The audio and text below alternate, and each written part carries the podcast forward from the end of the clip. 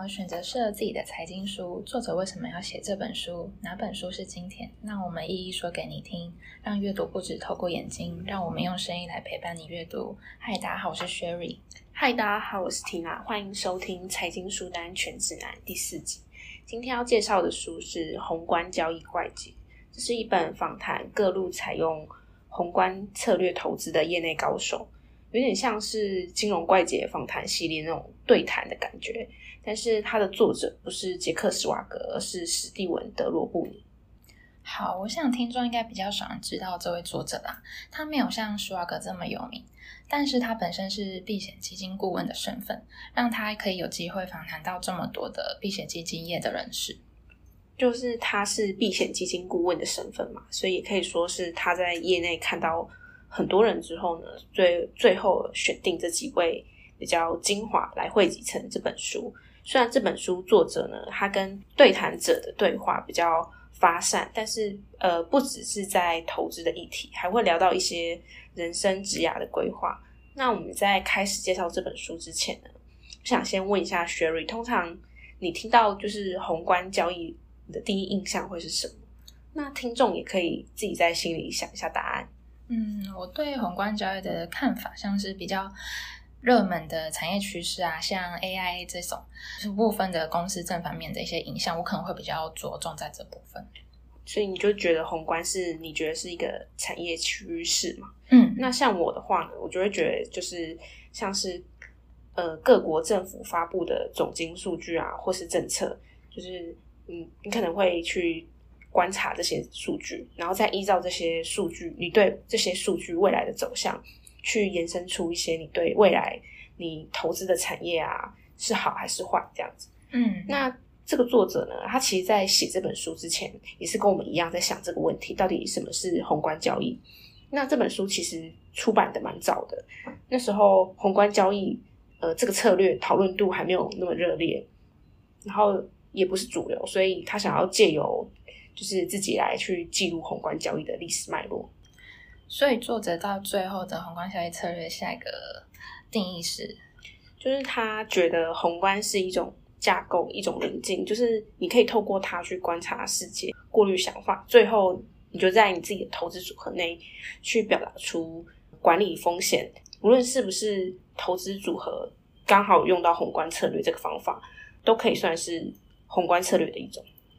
那所以就是像是不管是个人啊还是机构，就是都可以用宏观策略去投资。那这本书还有一个我觉得蛮有趣的地方啊，就是这本书的原文书，它是在第一次出版的时候是在二零零六年，那新版是在二零一三年。那为什么有趣呢？我可以来解释一下。出版为二零零六年发行的，大家可以回想一下那时候的大环境。也就是说，这本书大部分的内容是在一个盖牌的情况，大家都可能还不知道二零零八年真的会发生金融海啸。所表达的一些论点啊，大家可以去检视他们当年访谈的一些内容，看看他们当初的宏观趋势是不是最后都成真。那也可以去检视多年后谁还留在避险基金业内。那这本书呢，它作者他访谈了十二位专家。那我们这边就挑个两位出来讨论一下，然后去了解他们当初对于宏观趋势的看法。那会挑这两位呢，是我们自己就是一些主观的看法啦，其他人也是就是有自己的经历。那我们就是看这两个章节，刚好比较有感想。好，那这两位分别是我们挑了一位比较有名，大家可能比较耳熟能详的名字，但可能也不知道他曾经有在避险基金。做过投资这样，那这一位是彼得·提尔，他是 PayPal 的创办人，一般比较侧重在他创业啊，或是创投的经验，或是讲他跟马斯克的关系，算是蛮少数在讲他做避险基金的一个时期经历。那另外一位可能就是大家比较不熟悉的。德怀特·安德森，那我们后面简称他为安德森。那他是老虎基金出来的子弟，会挑他出来，会有一个蛮特别的点是，他是从呃制造业转到金融业，比较常听到的都是那种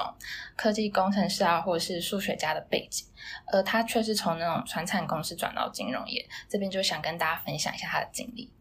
好，那我们就先从比较有名的彼得·提尔开始介绍。大家应该对他的第一印象都是，呃 PayPal 的创办人之一嘛。然后他后面呢，他把 PayPal 卖给 eBay 功成身退之后呢，所以他又回头去经营避险基金，他自己创立的叫做克莱瑞姆资本管理公司，在二零零三年跟二零零五年这两年的投资报酬率都有超过五十 percent。那也刚好这个时候，彼得蒂尔他还在避险基金这个产业中，所以这个作者刚好有机会去访问他，他当时对于一些宏观策略的看法。那看到他这种成功创业家经历，大家应该就会跟我想的一样，心中都有想问说，他为什么要在转行到避险基金的部分？那作者也直接说明了这个问题。他这时候就先回答他说，他其实。不是一直在同一个产业、同一个道路上，他同时间也有研究哲学啊、法律啊、衍生性交易跟宏观经济。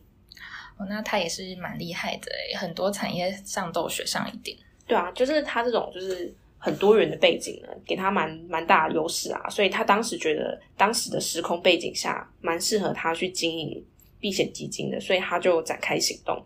就是蛮行动派的。然后他这时候呢。也算是企业家的经验带给他一些优势。他知道大环境的因素，呃，市场会给公司的估值会影响很大，所以他当初在他还在 PayPal 的时候呢，科技泡沫时，就是市场疯狂想要追加投资，那时候还有南韩的投资人没有签任何的文件，然后就把资金转过来，那时候他就开始有感觉到，就是整个大环境的氛围呢，已经有点疯狂，就是趋于泡沫。哦，这种氛围有种似曾相识的感觉哦。想到之前疫情期间啊，有一阵子对 Work from Home 概念股的热潮，论远端会议软体啊，还有疫情期间像像股价像是翻倍再翻倍的涨到了五百多。那疫情一结束后啊，近期的股价到六都到六十几左右。那派乐腾居家健身器材在疫情期间 IPO 上市，涨到了一百七十几。那现在我们看来都已经剩下个位数了。就是这种景气其实一直不断在循环啦。就是如果你刚好有搭到疫情期间那时候的顺风车，就是涨势会很惊人。但是景气循环一过的话，跌势也是蛮惊人的。所以我们再回来看看彼得蒂他宏观投资策略，因为他紧接着就会谈到他对于避险基金投资的主题啊、部位还有研究方向。那他有提到，其实不管管理基金的多寡哦。呃，投资主主题的数量也不太可能随着基金多寡呈现正比例的成长。那这边的意思，他是说，他觉得真正有利可图的机会呢，就是只有那几个，就是有获利的机会就是那几个。因为宏观经济新兴，宏观经济就是一环扣着一环嘛，像是新兴市场的利差关联到乐视债券啊、信用利差，那又和美元啊、高科技股票之间存在的关联。所以就是市场是一环扣着一环嘛，所以绩效大部分都是由少数交易去推动的，但呃这个时候呢，其实就是交易很常会发生的情况。嗯，那绩效是由少数的交易来做推动的，像是今年的状况再次可以验证说，美股目前主要在九十趴的涨幅都嗯来自于前。二十档的龙头股，那其中目前绩效最好前三名，像是 Nvidia 的报酬到一百九十帕，那 Tesla 也有一百四十帕，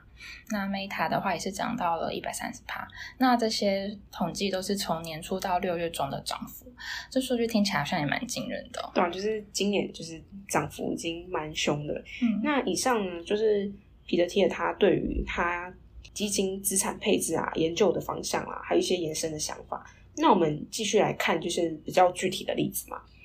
他在经营避险基金期间，他自己觉得他做的最佳跟最差的交易。好，他自认为最佳交易是在二零零三年六月放空日本公债，那时候日本在十年期间公债值利率为零点四五，所以放空这个债券类似免费取得某个方向的选择权。他觉得债券的殖利率不太可能再跌，这时候情况就像是跌幅有限，涨幅无限。那所以他在殖利率为零点六时开始放空日本公债，然后在低点零点四五加码，嗯，部位绝大部分建立在历史新点的范围内，低点的范围内。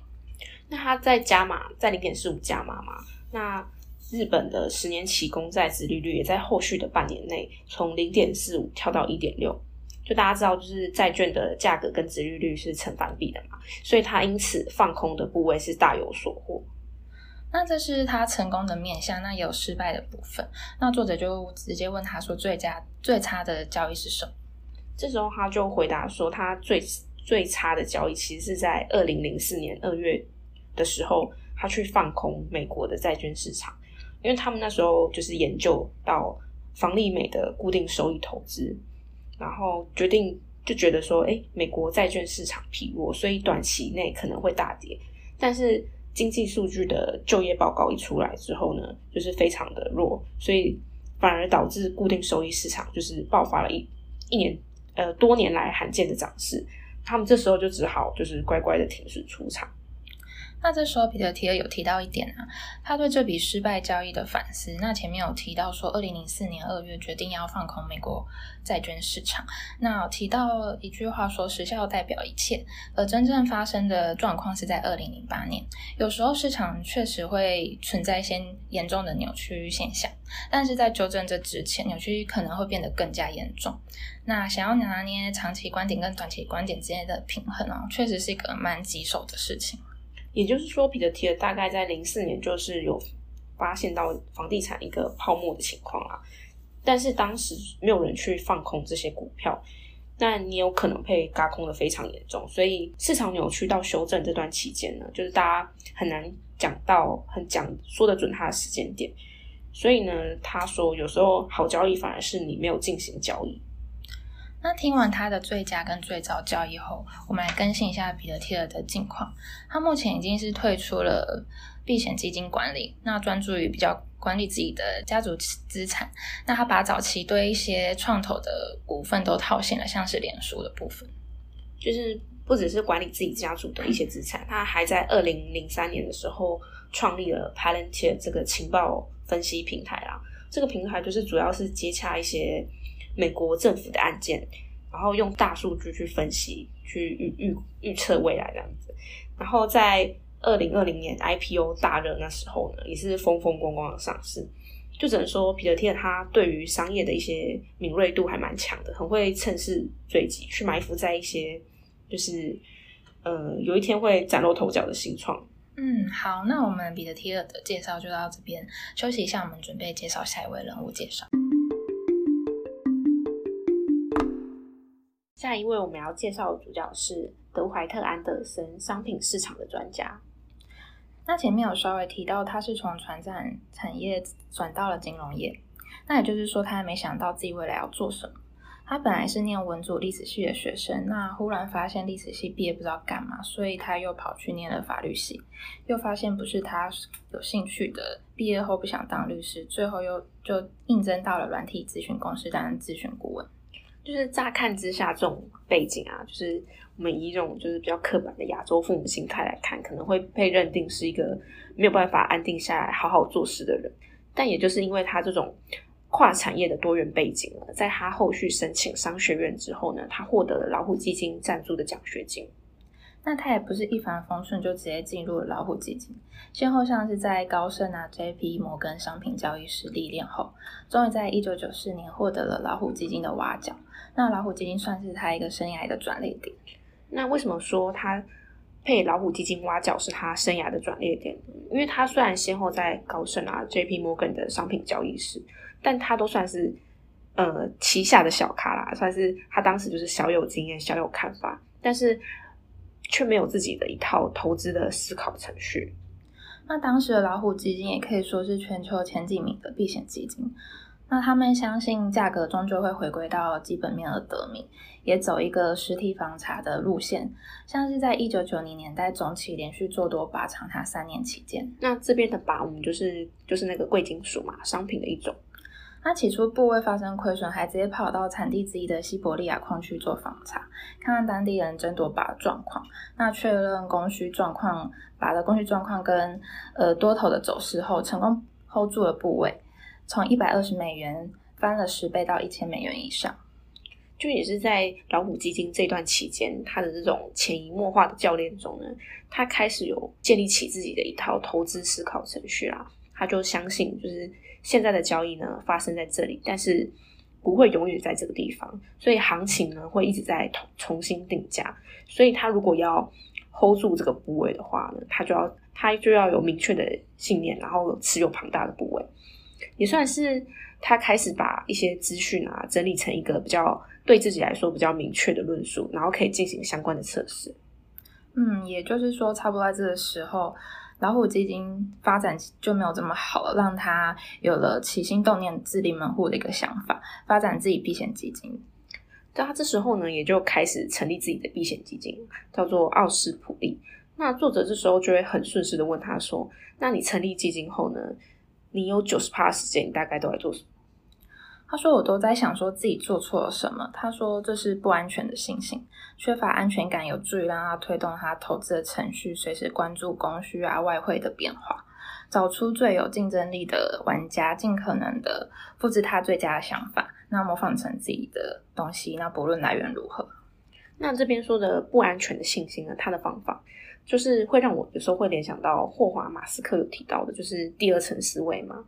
因为像是第一层思维，你就是看的。比较表面，你就是对这个东西很有信心嘛？像是公司今年的营收很好，你可能就觉得哎有利可图，直接买进。但是它的不安全信心呢，就有点像是第二层思考，你会开始想的比较深入，然后从不同角度去思考，然后延伸上一个想法去思考为什么哎今年公司营收好，是整个产业都好呢，还是有一些突破性的发展或是改革？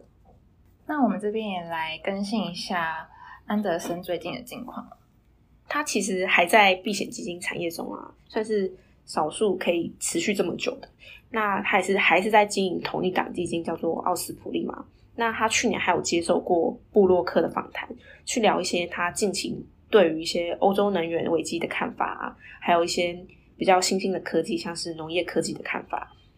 在还有一些近期的投资标的啊，有兴趣的听众呢，也可以去看看他比较近期的报道了。那我把链接放在本集节目简介那边，大家有兴趣可以去点来看。那感谢大家的收听，本集节目就到这边。那我们最后呢会送一个回馈小礼物给听众啦，就是点开节目的简介的话呢，我们会有环宇财经网五十元的新书回馈金可以归户。那也就是在我们官网上购买新书的话呢，可以有七七折的优惠，再加上五十元的回馈金抵用。那数量有限，用完为止。那本期节目就到这边。那如果大家有什么问题的话，可以在节目下方留言，或是透过 email 联系我们。